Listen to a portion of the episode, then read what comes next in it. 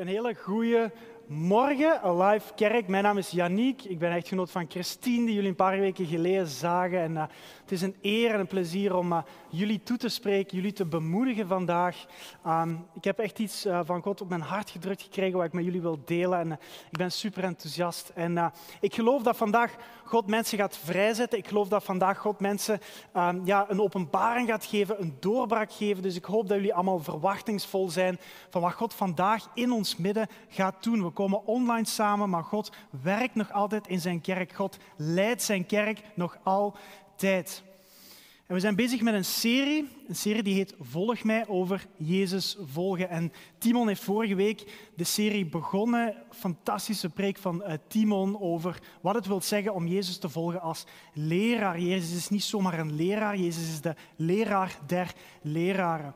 En Timon heeft dat ontzettend goed gedaan. En ik ben super enthousiast over deze serie, over deze preek. Want ik geloof, hoe meer we de naam van Jezus uitspreken, hoe meer we het over Hem gaan hebben, hoe meer we over Hem gaan praten en getuigen, des te meer we van Hem in ons midden gaan zien, meer van Hem in ons midden gaan zien, des te meer we Hem in onszelf uh, gaan zien werken. Ik ben super enthousiast over deze serie. En ik, uh, ik wil vandaag verder gaan. Ik wil vandaag het hebben over Jezus als herder. Wat wil het zeggen als we Jezus gaan volgen als herder? En ik wil vandaag iemand bemoedigen dat, zoals ik al zei, Jezus zijn kerk nog altijd leidt en beschermt. Jezus geeft richting aan deze kerk. Jezus, zijn hand is over deze kerk. En misschien heb je een eenzame periode of een moeilijk jaar achter de rug. Wel, ik kom jullie bemoedigen dat Jezus is onze herder. Hij leidt ons, hij geeft ons richting. Hij zal ons nooit verlaten. Kom op, zet het in de chat. Is iemand enthousiast over onze redder, onze leider, onze herder, Jezus Christus? Deze kerk heeft altijd om één naam gedraaid en één naam alleen. De naam van Jezus, Jezus Christus, onze redder, zoon van God. We beginnen eraan. Jezus doet een hele reeks uitspraken in zijn leven, een hele reeks straffe uitspraken. Um, en een heel aantal daarvan kun je terugvinden in het evangelie van Johannes. Dus er zijn zeven zogenaamde ik ben uitspraken. En ik wil uh, een van de strafste daar met jullie vandaag um, wil ik samen bekijken. En dat vinden we terug in Johannes 10, Johannes 10, vers 11 en 12. En daar staat, Jezus zei, ik ben de goede herder. Luister, een goede herder geeft zijn leven voor zijn schapen om zijn schapen te redden. Maar iemand die ervoor betaald wordt om op de schapen van een ander te passen, doet dat niet. Dat is geen echte herder. Hij zorgt niet goed voor zijn schapen, want ze zijn niet van hem. Als er een wolf aankomt, laat zo iemand de schapen in de steek en hij vlucht weg. Dan valt de wolf de schapen aan en hij jaagt ze uit elkaar. Jezus zegt, ik ben de goede herder. Zoals een herder voor zijn schapen zorgt, zo zorg ik voor de mensen die bij mij horen. Ik geef mijn leven voor die mensen. Jezus zegt hier, ik ben een herder. Jezus stelt zich voor als een herder. En hij zegt niet zomaar een herder, hij zegt, ik ben een goede herder. En hij onderscheidt zich hiervan van eigenlijk een huurling, iemand die betaald wordt, maar eigenlijk weinig toewijding heeft met die schapen. En hij zegt, zo iemand bij het eerste gevaar, bij de eerste problemen, gaat onmiddellijk zijn kerk verlaten, gaat onmiddellijk, uh, onmiddellijk zijn, zijn kudde bedoel ik, verlaten en geen aandacht meer schenken. Maar Jezus zegt, ik ben de goede herder, ik ben toegewijd aan mijn schapen, ik blijf bij ze en ik zal ze beschermen, zelfs met gevaar voor mijn eigen leven. En om goed te begrijpen wat Jezus hier zegt, als hij zegt, ik ben de goede herder, uh, moeten wij gaan kijken naar de context. Wat wil het zeggen om herder te zijn in Jezus' tijd. Wat, wat dat in die tijd zeggen om herder te zijn? En vandaag de dag denken we aan een herder, misschien aan een boer, iemand uh, die een boerderij heeft en die zijn schapen houdt op een, op een wei naast zijn huis. En die s'avonds naar huis gaat, die wel heel hard werkt, maar die, die s'avonds naar huis gaat en die op zijnzelfde plaats blijft. En een herder in Jezus' tijd was toch wel anders. Een herder Jezus' tijd trok rond met zijn schapen. Soms maandenlang, dag en nacht, was hij bij zijn schapen. En heel toegewijd. En als hij zo rondtrok op zoek naar water en, en um, voedsel en, en, gras voor zijn schapen, moest hij de schapen ook beschermen tegen gevaren. Tegen gevaren zoals rovers of misschien vijandige legers of afgronden. Dus hij had een taak om te leiden, om te beschermen. En hij bracht de schapen ook samen. Dus dat was eigenlijk een heel zware job. Herder zijn in de tijd van Jezus was een fysiek zware job, was een gevaarlijke job. Uh, en was dan ook nog eens laag in aanzien. Als je herder was in de tijd van Jezus, was echt onderaan de sociale ladder. Mensen keken een beetje op je neer. En dus je begrijpt wel, het is een moeilijk leven. Het is meer dan een job eigenlijk. Het is een leven, een zwaar fysiek leven, waar dan ook nog eens op neergekeken wordt. het is eigenlijk heel straf dat Jezus zich vergelijkt met uh, een herder. En gedurende in, in heel de Bijbel, in het heel het verhaal van Israël, wordt Israël als God en het, uh, Israël als volk in het Oude Testament heel vaak vergeleken met een kudde schapen. We kunnen dat terugvinden in verhalen rond David of de profetieën. En ik wil vandaag specifiek één psalm uitlichten waarin ik denk dat zo de jobomschrijving van zo'n herder in Jezus' tijd naar voren komt. We kunnen een aantal puntjes uitlichten om beter te begrijpen wat het wil zeggen als Jezus zegt, ik ben uh, de goede herder. En dat is een van mijn favoriete psalmen waar ik nog naar kijk, is psalm 23. Als je al een tijdje naar de kerk komt, dan hoop ik dat je die psalm van buiten kent. En als het nog niet zo is, zou ik hem zeker van buiten leren. Want het is een prachtig beeld over hoe God herder is van zijn volk, van zijn Israël. En later ook van ons als kerk. En in psalm 23 uh, staat, de Heer zorgt voor mij zoals een herder voor zijn schapen zorgt. Hij geeft me alles wat ik nodig heb. Hij leidt mij zoals een herder zijn schapen leidt, naar groen gras en fris water. Bij de Heer ben ik veilig, Hij geeft mij nieuwe kracht. Een heel aantal jaar geleden um, was er bij ons in de straat waar ik ben opgegroeid in Halen uh, een internationale wedstrijd schapen drijven. Ik weet niet of je dat al gezien hebt. Uh, de bedoeling is dat de herder van één kant van van de wei, zijn, zijn kudde, een kudde van 10 of 15 schapen, leidt naar de andere kant in zo'n soort afgescheiden kooi. En het is eigenlijk de herder, en met de hulp heeft hij vaak zo'n border collie. Het is zijn job om, om die schapen te leiden, richting te geven, zodat ze uiteindelijk in die kooi terechtkomen. Als die, kudde, als herder daar niet zou zijn, zou die kudde daar gewoon blijven staan. Zou er geen richting zijn, zou die schapen niet in de kooi geraken, gebeurt er gewoon niks. Ze gaan gewoon grazen. Een kudde schapen heeft leiding nodig. Een kudde schapen heeft richting nodig. En dat is direct deel, het eerste deel van de job van een herder, waar ik vandaag wil spreken is. Een herder geeft leiding en geeft richting. In de tijd van Jezus moest die herder goed weten waar hij naartoe ging gaan. Hij moest weten van, oké, in dat deel van het land, als ik op pad ga met mijn schapen, zijn er misschien vijanden of vijandige legers. Oké, ik ga dat pad, uh, dat deel van het land vermijden. Ik ga naar een ander deel. Hij moest weten waar het, de gras groeide, waar er water was. Hij moest eigenlijk goed weten waar hij naartoe ging gaan om zijn, om zijn schapen veilig te stellen en gezond te laten zijn. En als we Jezus gaan volgen als herder, geloof ik dat het net zo is. Als we Jezus gaan volgen als herder, wil dat zeggen dat we zijn leiding gaan volgen. Dat we gehoorzaam zijn aan zijn wil dat we zijn plan met ons leven volgen. En ik weet niet hoe dat bij jullie zit, maar als ik gehoorzaamheid hoor of volgen, dan is er automatisch zo'n stemmetje mij dat zegt, ja, ik zal het zelf wel weten, ik zal zelf wel weten wat ik, uh, wat ik wil en ik heb niemand nodig, ik heb geen leiding nodig. Maar aan de andere kant, als ik terugkijk op mijn leven, kan ik best vaak wel leiding gebruiken. En als ik het alleen doe, maak ik er vaak een soep van. Ik denk dat we als mensen leiding nodig hebben, dat we richting nodig hebben, dat we iemand nodig hebben die weet waar we naartoe gaan. En het mooie is dat we Jezus nu net kunnen vertrouwen als hij zegt, ik ben een herder, maar hij zegt ook, ik ben een goede herder. Hij weet waar hij zijn schapen naartoe leidt. In Psalm 23 zegt hij, hij leidt mij zoals een herder zijn schapen leidt, naar, naar waar? Naar onheil, naar problemen, naar miserie. Nee, nee, nee, nee. Naar groen gras en fris water. Bij de Heer ben ik veilig. Jezus heeft het beste voor met zijn kerk. Jezus wil zijn kerk, zijn kudde leiden naar waar het goed voor hen is, naar waar ze floreren. De kerk is niet zomaar een losgeslagen boei. We zijn niet zomaar een groep mensen die, die samenkomt. Jezus leidt ook onze kerk. Jezus geeft ook onze kerk een richting. We hebben een doel, we hebben een eindbestemming. Deze kerk heeft altijd Jezus als hoofd gehad en zo zal het ook altijd zijn. Deze kerk heeft altijd rond Jezus samengekomen en zo zal het ook altijd blijven zijn. Jezus leidt zijn kudde.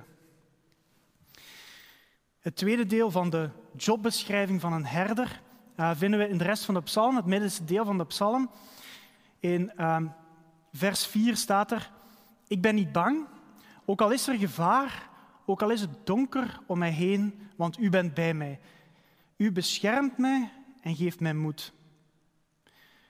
Een herder in de tijd van Jezus was ervoor verantwoordelijk om zijn schapen te beschermen. Tweede puntje is, een herder biedt bescherming. Een herder had een soort basisuitrusting in de tijd van Jezus en daar zaten een heel aantal dingen in. Maar twee dingen waren van belang om zijn kudde te beschermen. Enerzijds had die herder een soort knuppel. Een knuppel om dan bijvoorbeeld roofdieren mee ehm, weg te jagen of, of zich te verdedigen daartegen, zodat hij de kudde kon beschermen. En anderzijds had hij een staf. Je hebt dat ongetwijfeld al eens gezien, zo'n lange staf met zo'n krul van boven. En de bedoeling van die krul was dat hij dan de schapen bij de nek kon pakken en eigenlijk kon wegleiden van de afgrond. Dus zelfs de basisuitrusting van een herder in die tijd leende zich of was ervoor gemaakt om de schapen te beschermen. En ik geloof als wij Jezus gaan volgen als herder, dat we deel worden van zijn familie, zijn kudde, die hij beschermt. Hij zorgt voor zijn kudde. Hij zal niet toelaten dat zijn kudde, hem, dat zijn kudde iets overkomt. En ik geloof dat Jezus ook vandaag tegen onze kerk, tegen Alive zegt, mijn hand is op deze kerk. Ik bewaak over deze kerk. Hij leidt ons en hij beschermt ons. Jezus beschermt zijn kudde. Het laatste deel van de psalm zegt ons het derde deel van de jobomschrijving van zo'n herder in die tijd. In Psalm 23, vers 5 tot 6 staat: U nodigt mij uit in uw tempel. U zorgt goed voor mij, u geeft me te eten en te drinken, meer dan genoeg. En al mijn vijanden kunnen dat zien. U geeft me geluk en liefde altijd en overal. Ik zal bij u zijn in uw tempel, mijn hele leven lang. De tempel in die tijd was eigenlijk een een plaats waar de Israëlieten samenkwamen om te aanbidden. En het, het, aspect van samen is daarin heel belangrijk. Ze kwamen samen uit heel Israël, een, een, een tocht één of twee keer per jaar naar Israël om samen als volk, als kudde, als kerk God te aanbidden in de tempel. Dus het was een plaats van samenkomst. En vaak bekijken wij het geloof of kerk zijn en ons leven vanuit een individualistisch perspectief. En, en denken we, en alles is erop gericht dat we zelf de dingen kunnen doen. Maar Jezus vergelijkt ons hier, en de psalmist vergelijkt Gods volk hier met een kudde die samenkomen, die verzameld zijn, die samengebracht zijn door een herder.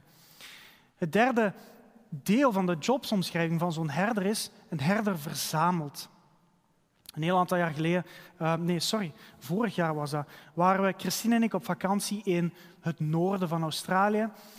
En we zaten daar op een, soort boulevard, op een dijk. En de zee was in de, in de verte. En in de verte zagen we daar een groep uh, wilde pelikanen zitten. Ik denk een stuk of 20, 30 uh, wilde pelikanen. En die waren echt samen in, in een groep. En het zotte was, de vloed kwam en het water kwam gestaag meer en meer naar ons toe. En die groep pelikanen die schoof eigenlijk op met het water. Dus stelselmatig schoof, maar die bleven de hele tijd samen. En Christine werd al helemaal wild, want Christine, alles wat met samen te maken heeft, dan zit Christine op de eerste rij en dan wordt haar hart al warm en samen met mensen en zolang ze maar niks alleen moet doen. En dus Christine googelt van hoe leven pelikanen samen. En wat blijkt nu? Pelikanen doen alles samen. Ze zijn de hele tijd bij elkaar. Ze eten samen, ze overleven samen, ze, ze voeden zelf samen hun jongeren op. En het is nog straffer als je ooit een wilde pelikaan ziet. Nu, de kans is klein in België, maar moest het toch gebeuren dat je een wilde pelikaan ziet, dan is er eigenlijk iets mis. Dan is hij ziek of het is niet de bedoeling dat een pelikaan op zijn eentje zijn leven doorbrengt. En ik geloof dat het ook zo met ons is. Wij zijn gemaakt als mensen om deel te zijn van een familie die voor elkaar zorgt. Wij zijn gemaakt om deel te zijn van een kudde die God samenbrengt.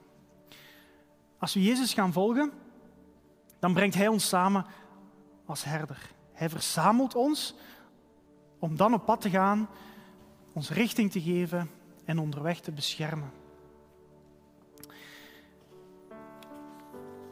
Als we Jezus dus gaan volgen als herder, wil dat zeggen dat we één deel worden van een kudde die Hij leidt en richting geeft. En Hij weet heel goed waar Hij ons naartoe leidt. Hij heeft het beste met ons voor.